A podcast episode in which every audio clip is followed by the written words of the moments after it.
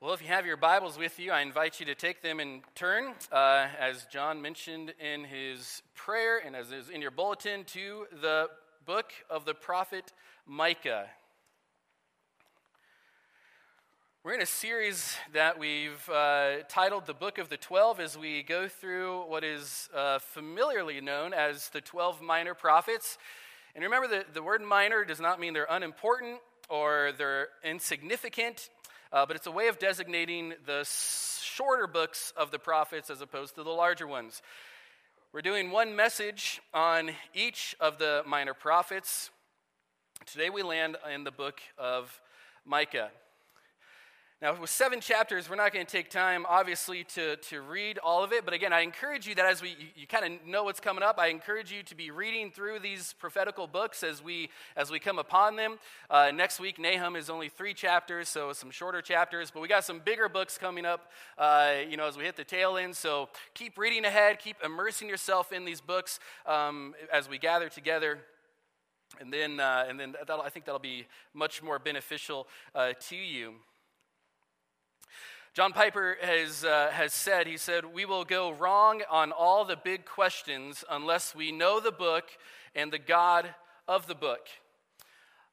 And uh, just, just the other day, I, I, got, a, I got a message um, from a, a, very close family member of mine who, uh, who's working through their own spirituality, things like this. And, and this person in my family asked me if I believed that God was coming soon.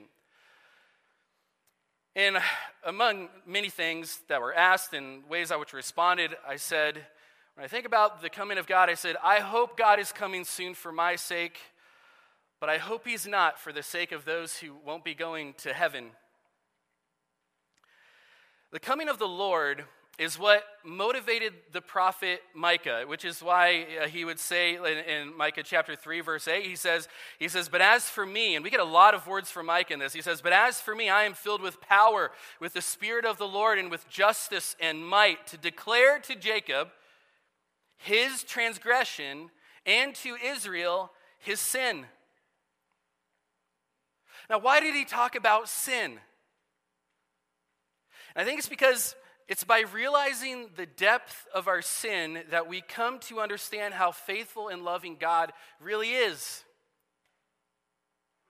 Now, back to the big question Do you think God is coming soon? That's a big question. And I would say it's probably one of the biggest questions. Now, what are some other big questions that we should all have settled in our mind? Questions like uh, Where did we come from? Why are we here? Where, where is history moving? What happens after death?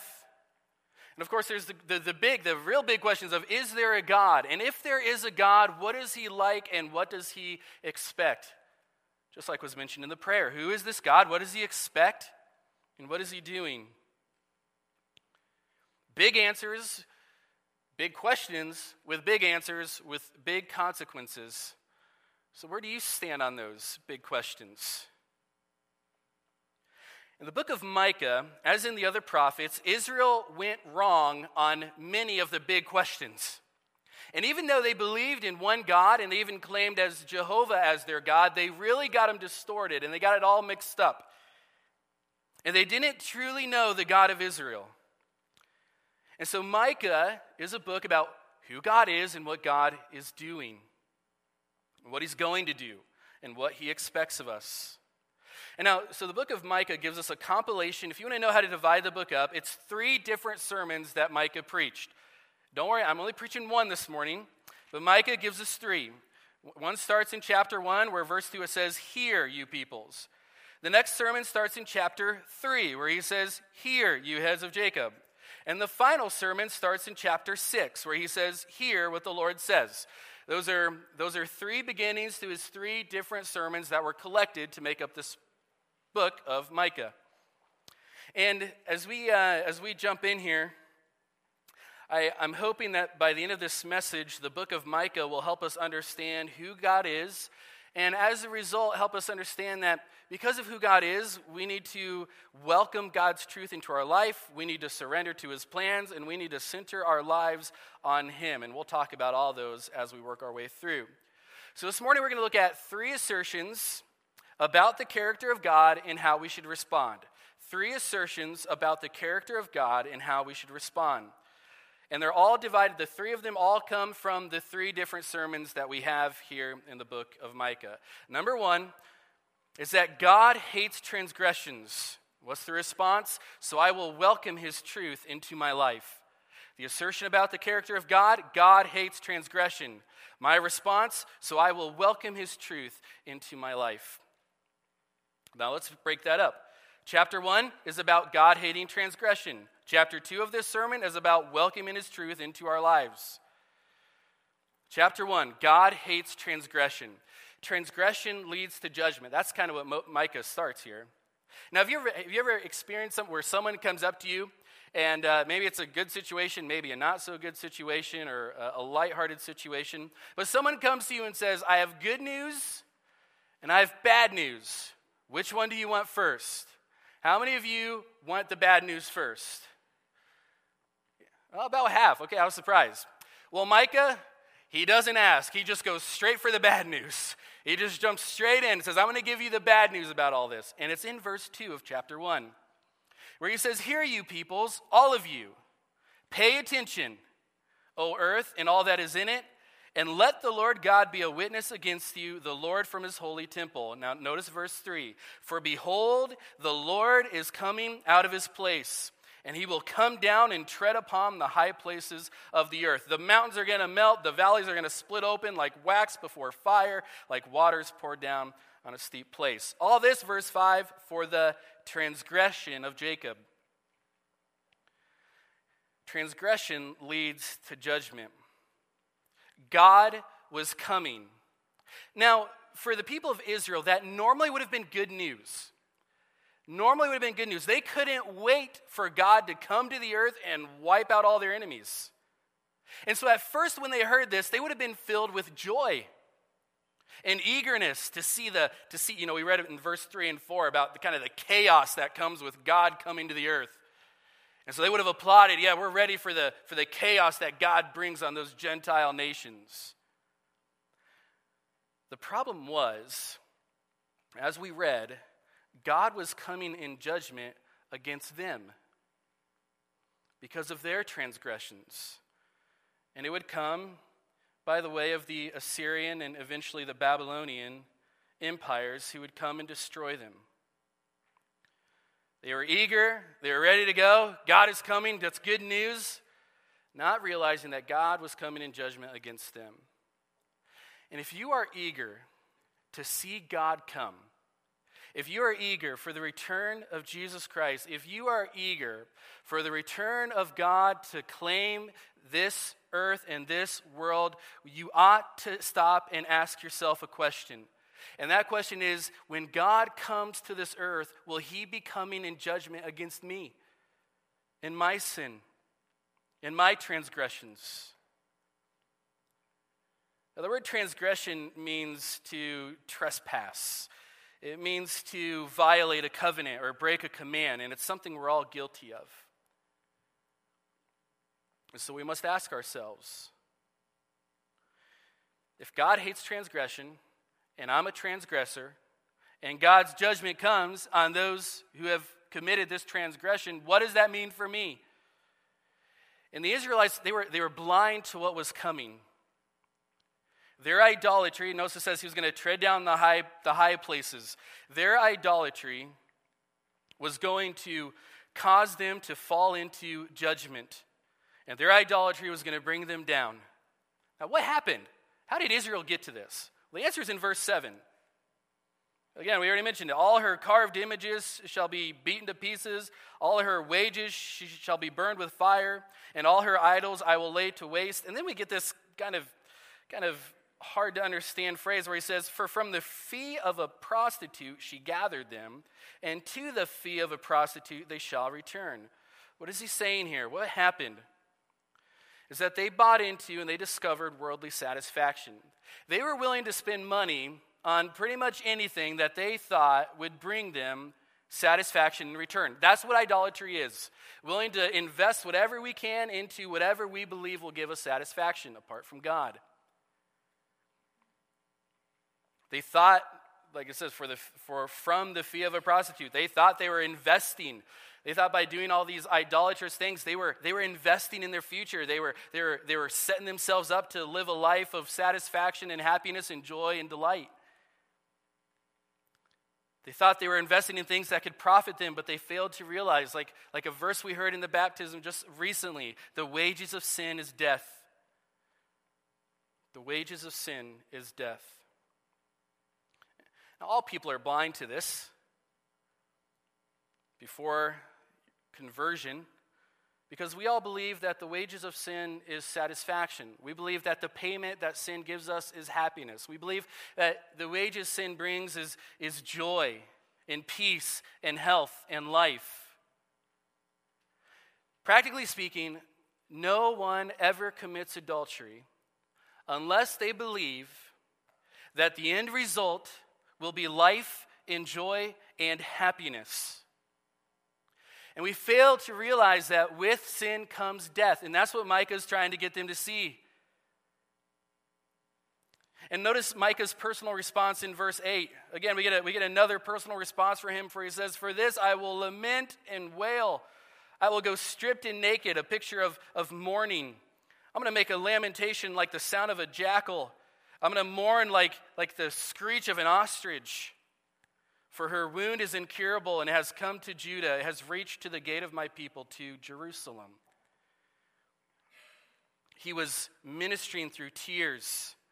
And this is the same thing. If you remember Paul in, in Philippians chapter 3, Paul had this exact same sort of mentality when he, when he saw the destruction of the wickedness coming, where he said, For many of whom I have often told you and tell you now, even with tears, they walk as enemies of the cross of Christ. Their end is destruction, their God is their belly, and they glory in their shame. And here's the exact same thing the Israelites were doing their minds were set on earthly things. Tears from Micah, tears from Paul.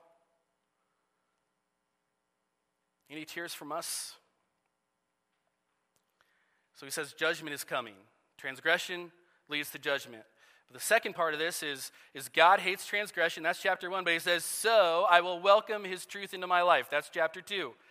Because just as transgression leads to judgment, theology leads to practice. So, A.W. Tozer, maybe you're familiar with the famous saying, he says, What comes into our minds when we think about God is the most important thing about us. Now, why did, why did he say that? It's, it's because when whatever you believe about God determines how you live. You may not believe God exists, you may not believe there is a God, but whatever you believe about God will determine how you live your life. And the main sin in Israel's, uh, and especially amongst Israel's rich and powerful leaders, was oppression. Look at chapter 2, where God says, Woe to those who devise wickedness. Chapter 2, verse 2 they covet fields and they seize them. Uh, uh, verse 2 says, They oppress a man in his house. It was oppression. They abused their power. They stole land and livelihood from farmers, these rich rulers. They were arrogant. And later in chapter 2, if you look at verse 8, they, just, they were just always looking for a fight. It says, But lately my people have risen up as enemies.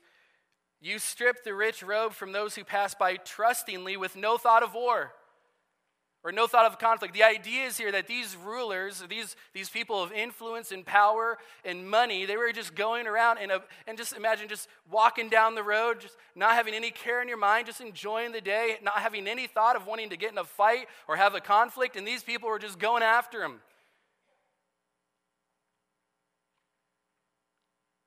And they created a society as it says in verse 9, it says, The women of my people you drive out from their delightful houses. From their young children you take away my splendor forever. They created a society in which they removed all sorts of security, every sense of security.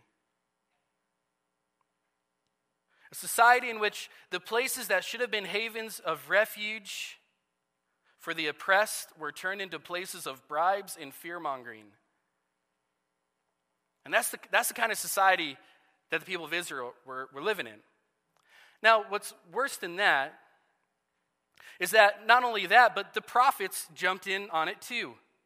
So if you look at verse 5 and 6, or mainly 6, where here's, here's, here's what they say they say, Do not preach, thus they preach. One should not preach of such things. Disgrace will not overtake us. So the prophets are jumping in. And Micah here is saying, he's saying, he's saying, he's saying all these things like, but, but what's, what's going on? Why, why are you telling me not to preach? He says in verse 7, should this be said? So the leaders, the spiritual leaders, everybody was jumping in on this whole thing about making money, getting rich, and wielding their power for their own advantages. And he even calls out the false prophets here. Now, in the Bible, there's, there's, there's many ways to distinguish a false prophet from a true prophet. But certainly, a couple of, uh, a couple of things here is that, is that a true prophet of God insisted on loyalty to the Lord. And another thing is that the true prophet of God, their prophecies actually came true. But notice the false prophet in verse 11. This is so key to even understanding false preachers of today. If a man should go about, this is a prophet. So Micah is saying, if a man should go about and utter wind and lies, saying, I will preach to you of wine and strong drink, he would be the preacher for this people. They're only concerned about telling people what they want to hear. Their message centered on worldly pleasures, their message centered, on fulfilling the fantasies of the people. And perhaps you're here and you're a lot like the Israelites. You want to hear message messages, you want to hear you want to hear stories or whatever that will feed your fantasies. Those types of messages that just feed your fantasies and feed your worldly desires have no veracity. And people are drawn to them. He says, those are the kind of preachers this, this people wants. And the people are drawn to them because they feel good, they sound good. They promise my best life now, so I want to be all in.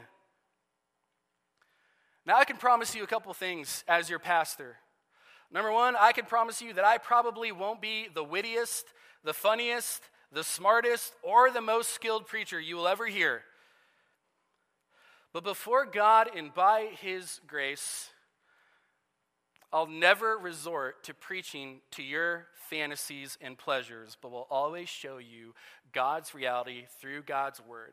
And if I ever stop doing that, you fire me.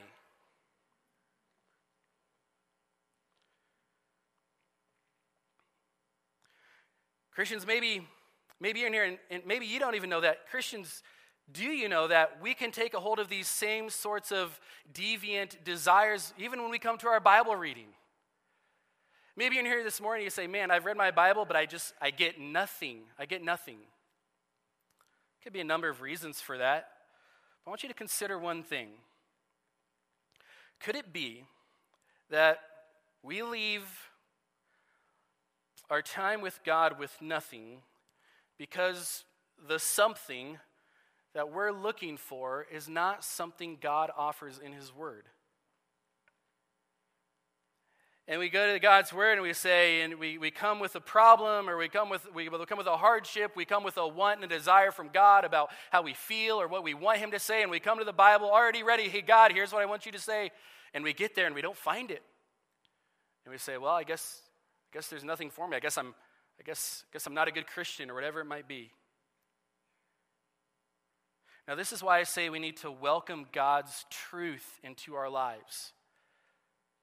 God hates transgression, so what we do, we don't want to go, we don't, want to go find preachers that are going to preach to our fantasies or to our own worldly pleasures. We want to welcome God's truth into our lives.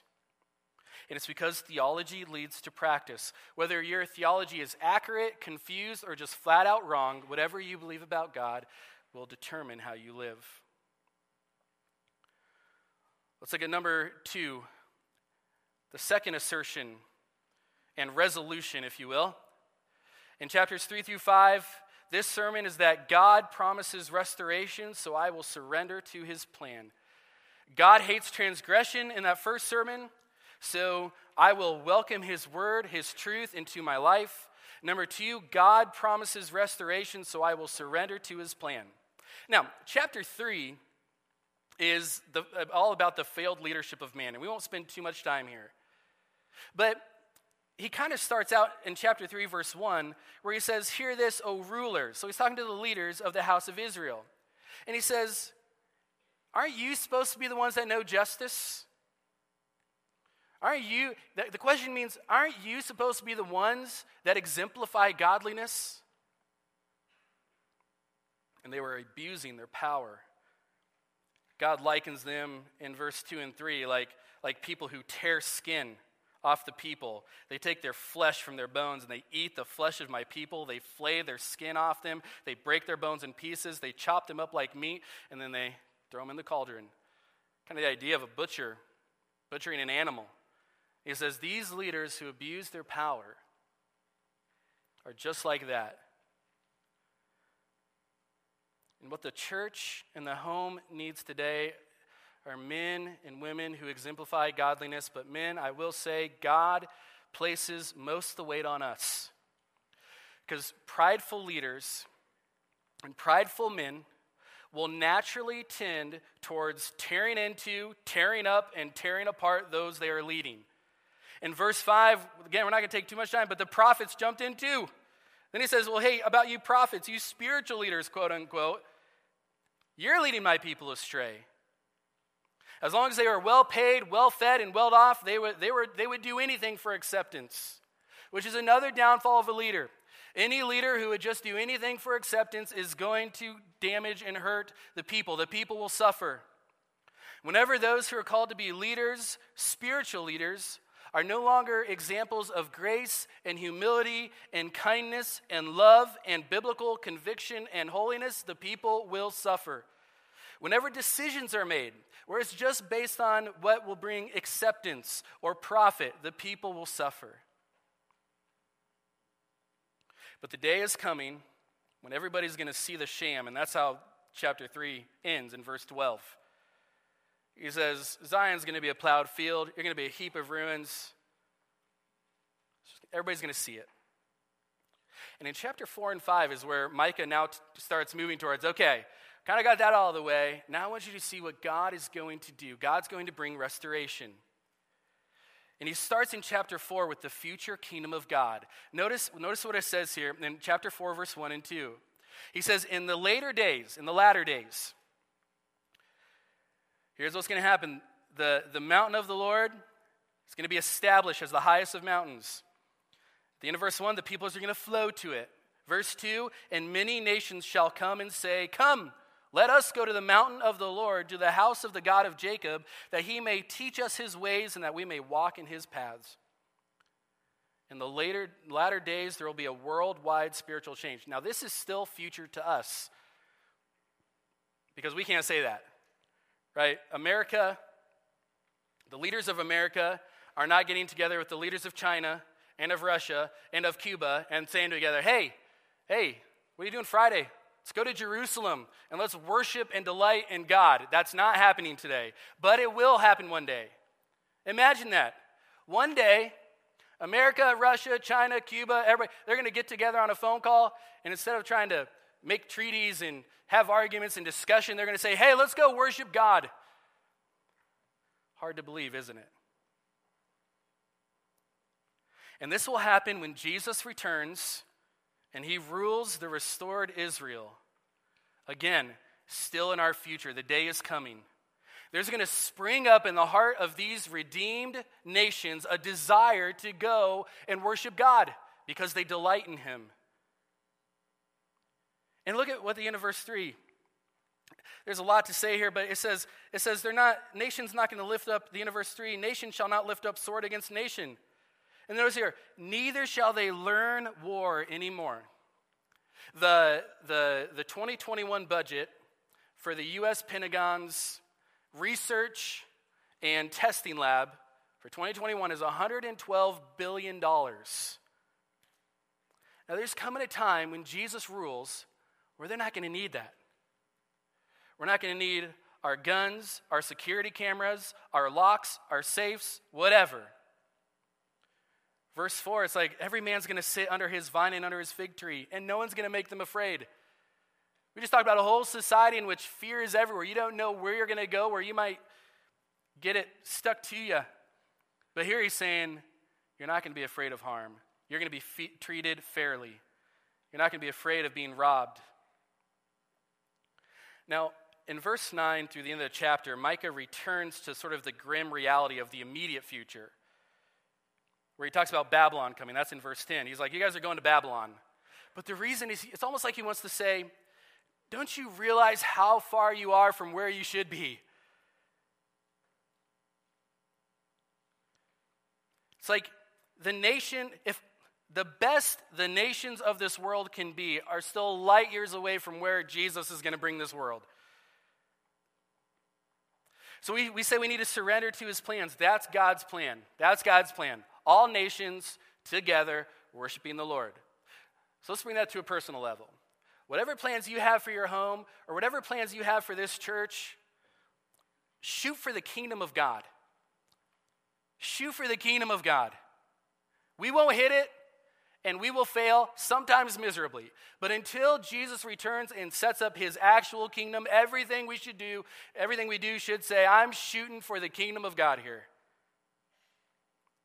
And all this is going to happen, chapter 5, through a ruler that God has decided to bring, a judge that's going to make all this happen.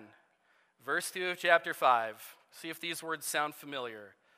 But you, O Bethlehem Ephrathah, who are too little to be among the clans of Judah, from you shall come forth for me one who is to be ruler in Israel, whose coming forth is from of old, from ancient of days. A ruler is going to be born in the small town of Bethlehem. Now, think of what God has just been saying. God has just been talking about Babylon, Assyria, exiles, worldwide dominion, worldwide spiritual change, big time stuff. And then he goes, Oh, hey, Babylon, or hey, Bethlehem. Like me? Like, yeah, you. From you's coming a ruler. Notice says it's too, it's too insignificant to be uh, listed among the clans. In Joshua 15 and Nehemiah chapter 11, it's not even mentioned as a town. It's so insignificant, so obscure that it's not even acknowledged. And from there comes a ruler who's none other than Jesus Christ. Matthew chapter 2, verses 4 through 6 tells us about Jesus being the one who fulfilled this prophecy. He's the ruler from God, he's the Ancient of Days, he has no beginning, he'll have no end. And he would come in time through the virgin birth, but he is not bound by time. There's going to be abundant grace. And all this at the end of chapter 5 is all so that the Lord would be acknowledged as being supreme. I know we're running through this book at light speed, but I wonder what you think about the plan of God. I wonder what you think about the timing of it all and what God's plan is. Maybe you don't believe it. Maybe you say, there's no way all this, whatever you're talking about in the future, there's no way it's happening. Well, you should know that many of God's prophecies have already been fulfilled, including this prophecy written some 700 years before Jesus ever stepped foot in this earth. It was fulfilled. Many others have been fulfilled, which means that the prophecies that we just talked about that are yet to be fulfilled will be fulfilled. If you've, uh, if you've, if you've uh, known anything, you know that the, the Olympics are going on. And if you, uh, I don't know if you caught the opening ceremonies, but one of, one of the things that happened at the opening ceremonies was that uh, the, the, the, Japanese, uh, they're hosting it, they put together a, a drone show, I guess you would call it. They, they took 1,800 drones, and in the sky, they created, out of these drones with lights on, uh, a full size globe of the world.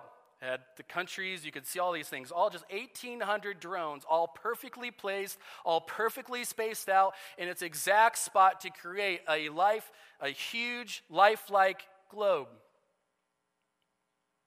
And that's what God is doing. That's what God is doing, except He's doing it with about 10 billion different things. God is taking each piece of your life and of his plan and he's putting them in the exact right place so that we so that he can complete the big picture. And it'll be complete when Jesus returns and wickedness is gone. That's God's plan. Are you okay with that? Are you okay with that being God's plan? Is it okay if some things don't go according to your plan, but we can have confidence in knowing that everything goes according to His plan? We have to ask ourselves if this is God's plan, then what am I doing now that reflects that I'm really surrendered to His plan? We can look and say, how many, how many, how many things have I done in just this past week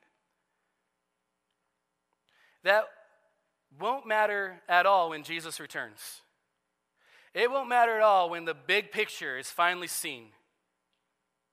How many times have we skipped out on Bible reading or family devotions or sharing Christ or investing in eternity because we were, uh, we were too tired from work or we're too tired from a day with the kids or we're too tired from our hobbies? A life surrendered to God's plan will affect how we live now. But there's a third one that we want to jump to in chapters 6 and 7. The third affirmation of God's character and our response, number three, God offers salvation, so I will center my life on Him. I'm going to welcome His word into my life. I'm going to, I'm not, I'm not only going to welcome His word into my life, I'm going to surrender to His plan and say, God, whatever you want me to do, I'm going to shoot for the kingdom of God. And then I'm going to center my life on Him. And He asks two questions here. And I think maybe two questions that you have asked, or maybe you should. And the first one comes from chapter 6, verse 6.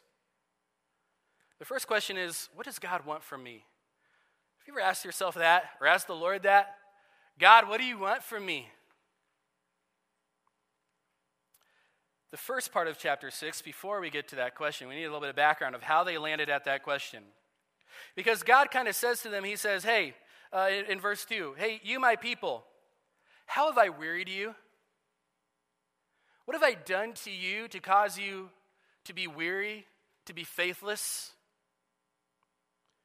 That's what God does in verses 3 through 5. He kind of he kind of reminds them of who he is and what he's done for them. And God even invites them, "Hey, give me a if you have a legitimate complaint against who I am and what I've done for you, bring it up."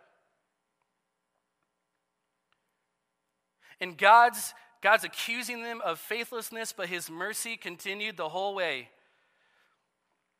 And God wants them to remember. That's what verse 5. He says, Oh, my people, remember. And he goes through many ways his mercy has been seen. And it's because mercy brings trust. And here's the principle from this passage is that, the, the more mercies you recall, the more your dependence on God will grow. The more mercies you recall, the more your dependence on God will grow. Past wonders bring present worship. Now, here's what happens the Israelites were a little bit convicted by this. They said, oh, yeah, what has God done that I should weary him? So they're, they're a little bit convicted. And so they asked the question okay, we are a little bit guilty. I do feel a little bit bad here for how I've been acting towards God and my faithlessness. And so they, they start asking this question and it's important to note that their conviction stopped before it hit full surrender and submission. And so the Israelites asked what they should do, what will work. And so they said, How about I my, uh, bow myself before God on high? Shall I come before him with burnt offerings? You know, give him gifts. Maybe if I give God gifts. Well, if gifts don't work, how about verse 7 Will the Lord be pleased with thousands of rams and ten thousands of rivers of oil? What about quantity? What if I give him more and more? What if I just try to give him as much as I possibly can? What if I give him everything? Okay, if that won't work, well, what about the cost? Where they say in verse 7 Shall I give my firstborn for my transgression, the fruit of my body for the sin of my soul? Do you realize what they just said? Should I sacrifice my child? Should I kill my own kid? Is that what will please the Lord?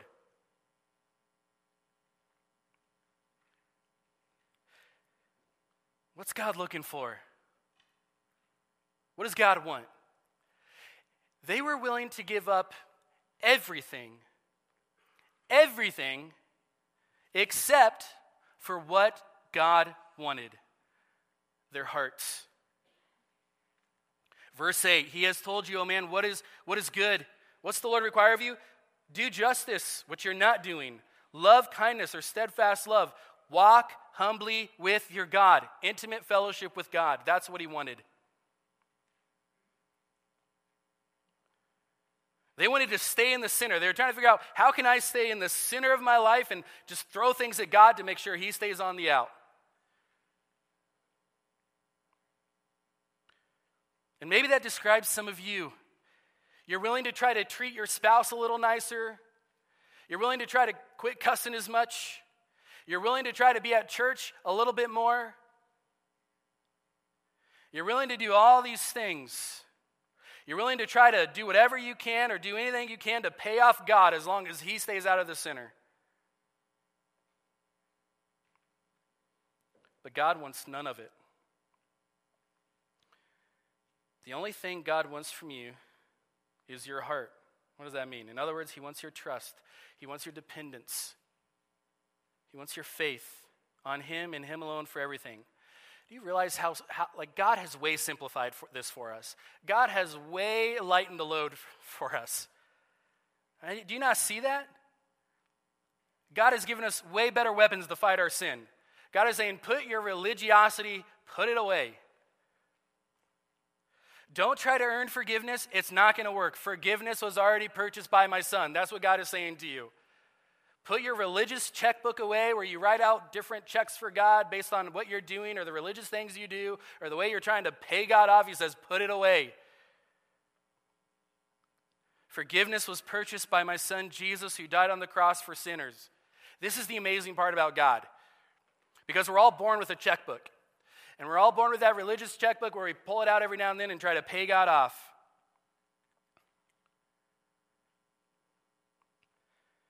And even if you're a Christian, you might be in here and you're just you're frustrated. And you keep asking, "Man, what does God want from me?"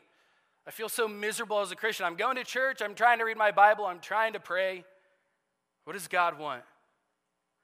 He just wants you to stop and put away, put away your religious checkbook and enjoy the blessings of Jesus Christ. That whenever we feel conviction or guilt, we must run to Christ, not whip out the checkbook. And that's what leads to the final few verses of this book.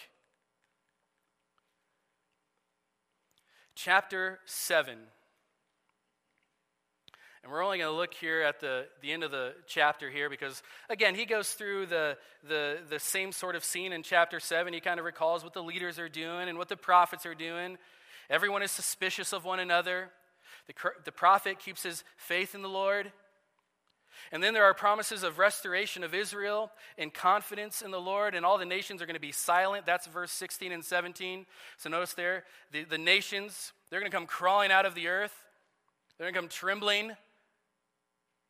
They shall turn in dread to the Lord our God, and they shall be in fear of you. So he kind of ends with that, and then he turns to this question, and this is the second question Who is a God like you?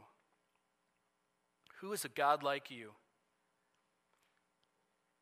And he stresses, notice here, who is a God like you?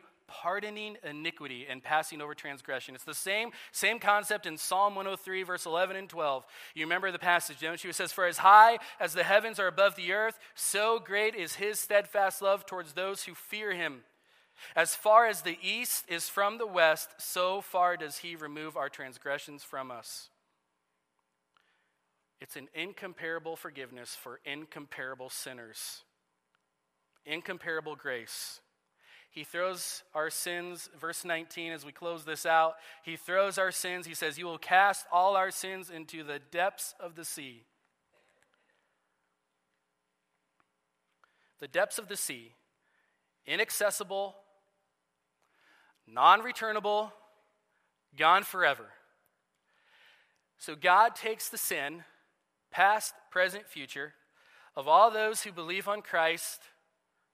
He holds them in his hands, and then he says, See ya, and he throws them over his shoulder, never to be seen again. And then he looks at that sinner who just confessed faith in the Lord Jesus Christ, and he says, I'm going to give you his righteousness. You're not righteous in and of yourself. I just held a bunch of your sins. But I will give you the righteousness of Jesus Christ. That's what it means to be saved. That's what it means to be born again. There's not a single sin that you can commit whether you're a Christian if you're a Christian if you're a Christian and you know Jesus there's not a single sin that you could ever commit where God grabs it and says hmm, this one's going to need a little bit more attention from me later on and puts it in his pocket He's not going to keep any of those sins close by. They're all gone. Whatever sin you committed last night, it's gone.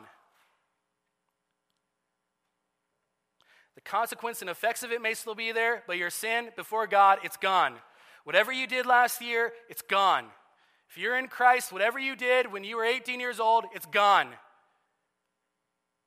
Whatever you do tomorrow, if you're in Jesus Christ, it's gone.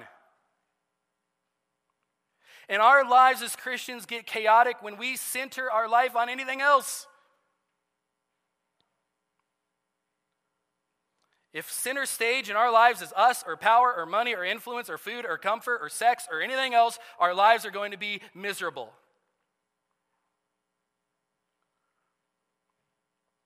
Gone forever. Who is a God like you? So, where are you at on the big questions of who God is and what He expects? If you're not a Christian, God is willing to take all your sins, past, present, and future, and throw them into the sea, never to be brought up against you. Never. There's therefore now, now, no condemnation for those who are in Christ Jesus. But until you place your faith in Jesus Christ, the wrath of God remains on you. And that's why God invites you to this incomparable forgiveness. Come to me. Put your religious checkbook away and come to me. Christian, God hates transgression, so we must welcome his truth into our lives. He promises restoration, so we must surrender to his plans. And he offers us salvation. And if we've received that salvation, we must center our lives on him. Who is like our God? Let's pray. Lord, a quick glance through this book. But Lord, I'm praying it's a clear glance of who you are. Who is like the Lord our God? Thank you for forgiving us. May we in turn center our lives on who you are. Pray this in Jesus' name. Amen.